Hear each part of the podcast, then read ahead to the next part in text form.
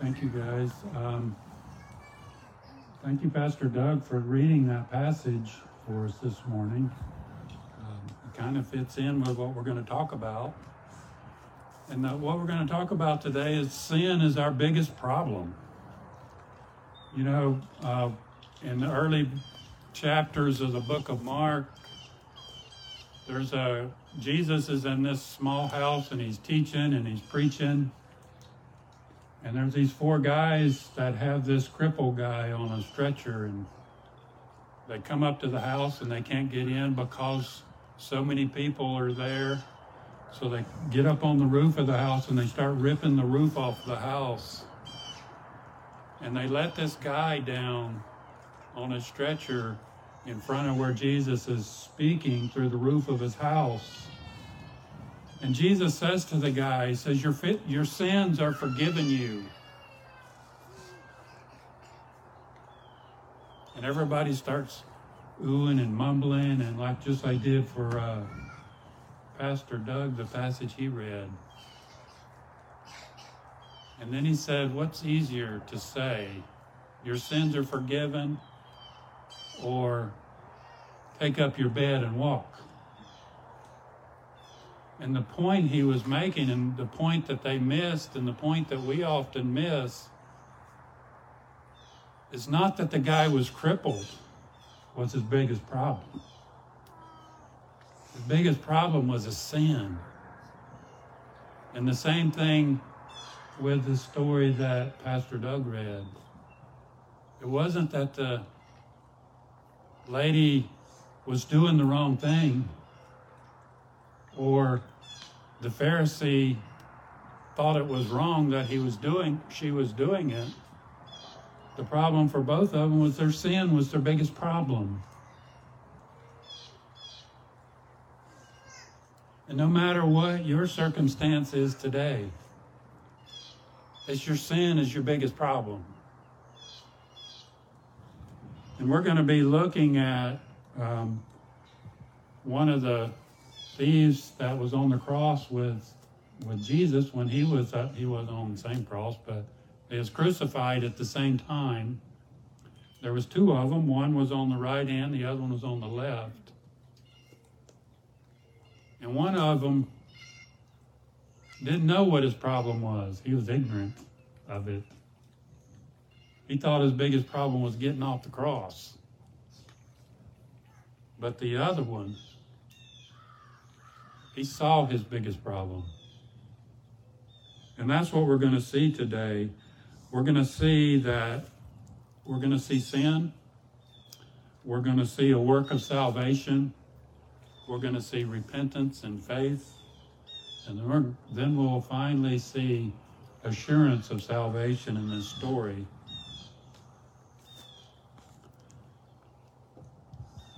All right, so if you'll turn over in your Bible to Luke chapter 23. Luke chapter 23.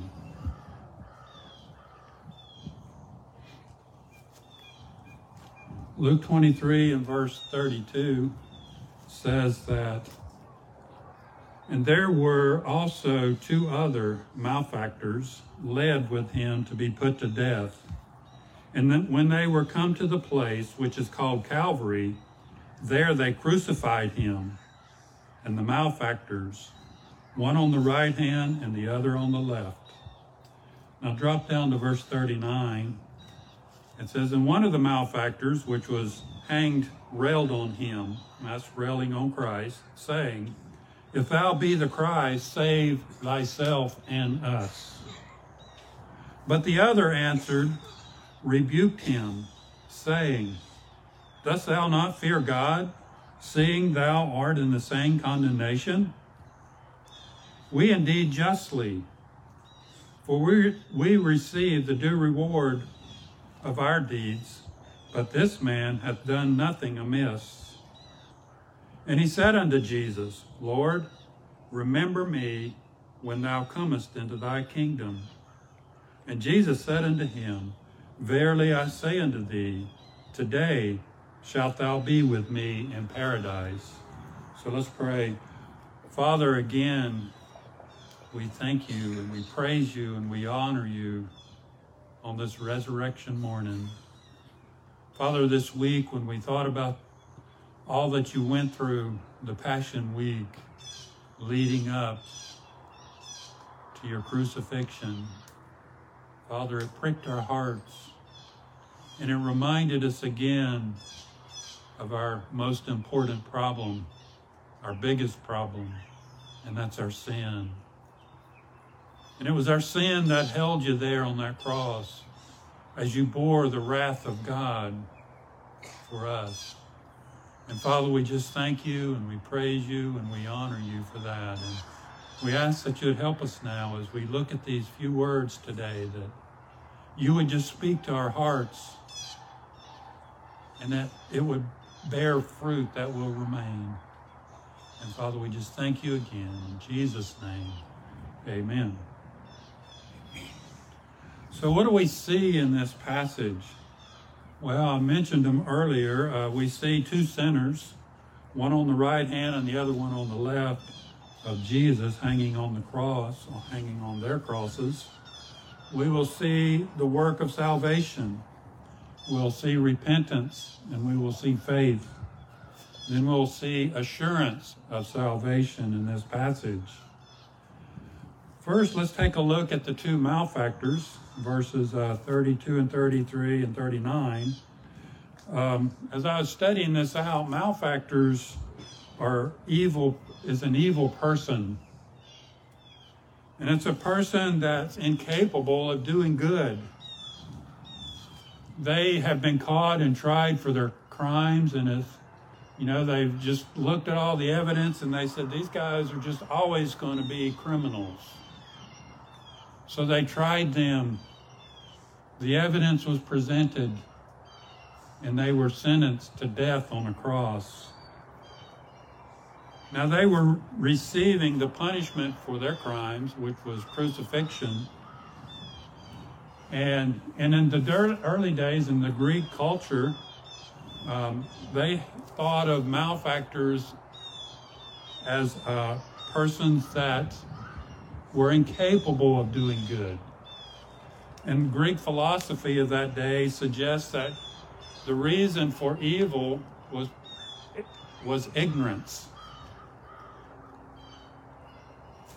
And if you think about that, you put all that together and we try to understand what all that means, we say, well, they just didn't know any better. They didn't know that they were sinning. They were just ignorant. And that kind of goes along with the first saying of Jesus when he was on the cross, when he said, Father, forgive them. They don't know what they're doing. Talking about the people's ignorance.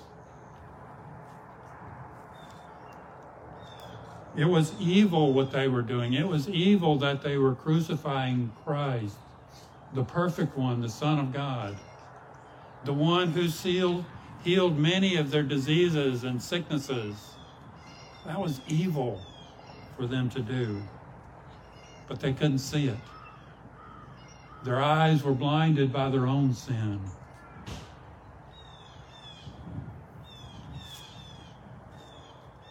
Can you see yourself? Can you see the evil in yourself? You know, we, we like to think of ourselves better than we actually are. We like to gloss over our sin as if it really doesn't matter. But Paul saw the evil of his sin in Romans chapter 7, verse 19. He says, For the good that I would do, I do not, but the evil which I would not, that I do. Verse 21, it says, I find then a law that when I would do good, evil is present with me. You know, Paul recognized that sin. He said, when I want to do good, that evil comes out and I don't do it. Or when I do good, that evil is always present with me.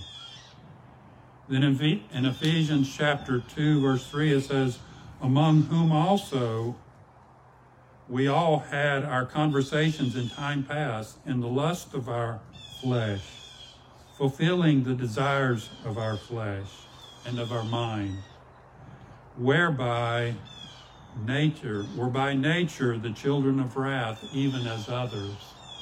You see, you understand that that's what our sin, our sin deserves is, our, is God's wrath, His eternal wrath that goes on for eternity. Then in this passage, we see the work of salvation. The one malefactor seemed ignorant of what was happening to him, or at least he was grabbing at the last straws of trying to get off the cross and to escape the punishment of his crimes.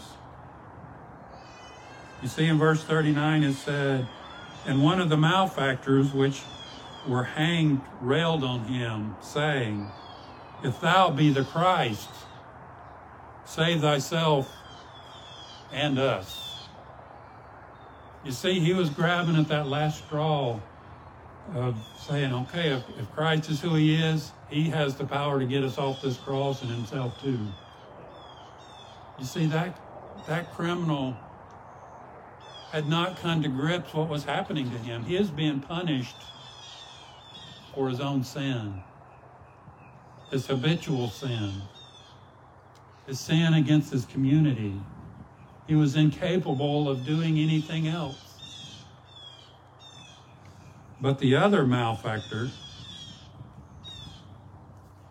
um, shows that the work of salvation and is evidence by his rebuke. Verse 40 says, But the other answering rebuked him, saying, Dost thou not fear God, seeing thou art in the same condemnation? And we indeed justly for we, we receive the due reward for our deeds, but this man hath done nothing amiss.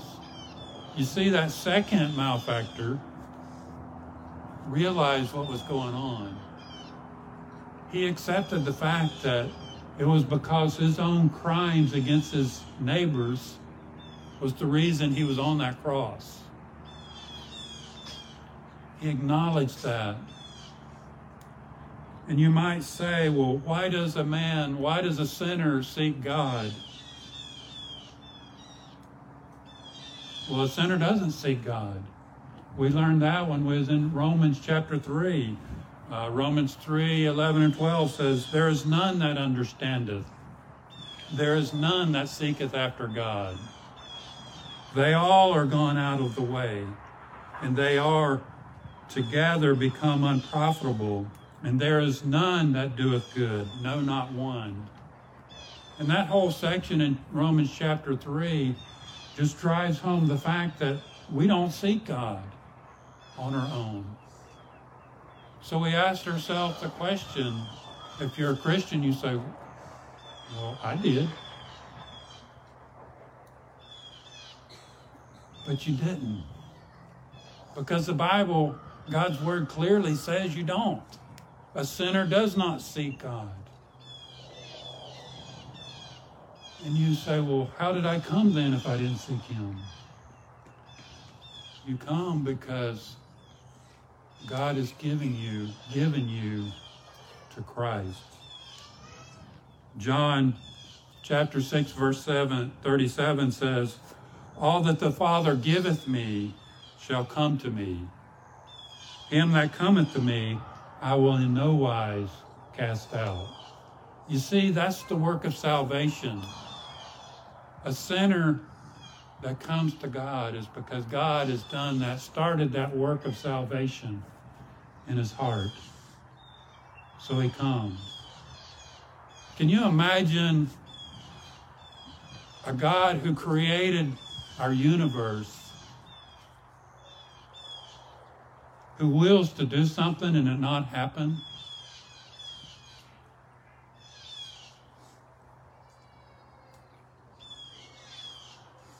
I mean, if God wanted this tree over here to move over there, do you, do you think it would just not happen if He wanted it to happen? Well, that's the same thing with a sinner. When God chooses a sinner, that sinner begins to think about God, he comes. He comes. And you might say, what about that person in the Amazon jungle that's never even heard of Jesus? What about that person? Well, if that person sits out in his yard in his easy chair and he starts looking around and sees the order of the universe, he says, You know what? The sun comes up every morning. He might say, Someone must love me a lot for the sun to come up every morning like it does. Or he's sitting in the shade of a tree and he says, Man, I'm sitting in this shade of this tree. Where did this tree come from? Or the fresh water. And he might trip on something. He falls on the ground and it knocks the breath out of him.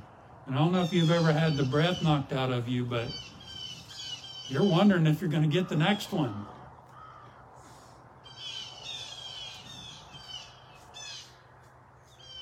And he might say, Man, I'm thankful for that next breath. Where did it come from? So, those are all things in nature that can draw a person to start thinking about God. And if God is calling that person, He will send somebody to that person with the gospel. There's no person hidden in the jungle that's so deep or dark that God doesn't know about them. And that God can't do a work in their life.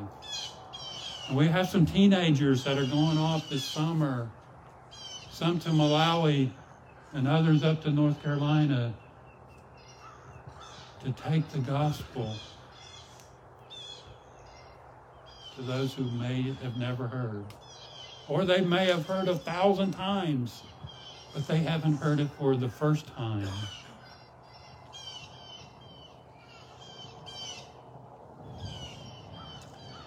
Then in verse 41, we see repentance. It is a repentant heart that understands its condemnation. It is an admission of guilt and turning away from sin and turning to Jesus for salvation. Verse 41 just remind you, it says, And we indeed justly. You see, he saw the condemnation of his own sin. For we for we receive the due reward of our deeds. You know, that's understanding the weight of your sin.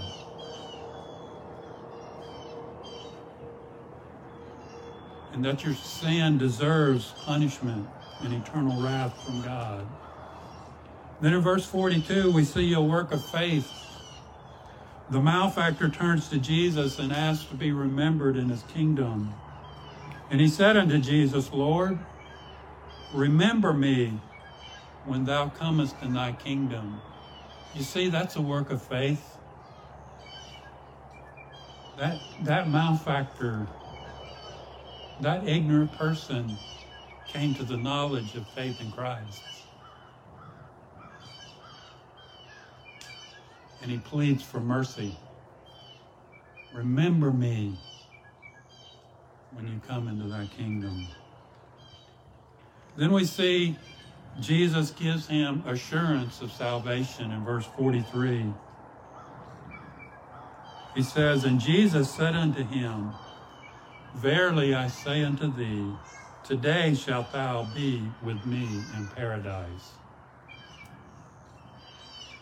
Even as the last hours of that malefactor was on the cross, the last hours of his life, he had assurance of salvation. Do you have assurance of salvation today? You can.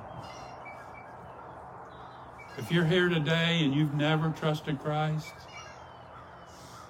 and hearing this message, hearing the Word of God today,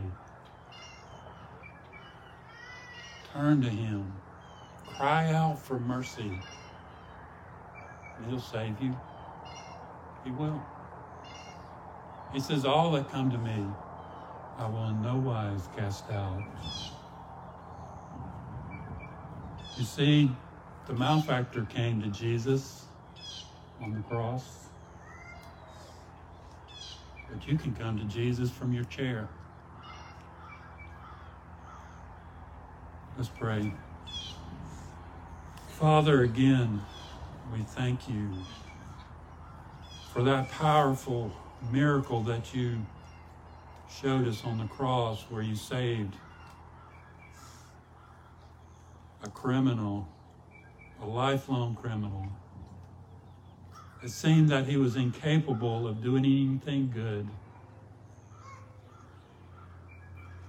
But you did a work in his life, in his heart, and you called him. And the gospel was effectual in his life, and came. Father, we ask that you just help us today as we think about our biggest problem, our sin. Father, help us to come. Help us to remember what you did on the cross for us and that you freely offer salvation to all who will come. In Jesus' name I pray. Amen. So let's uh, stand and we'll sing our last song.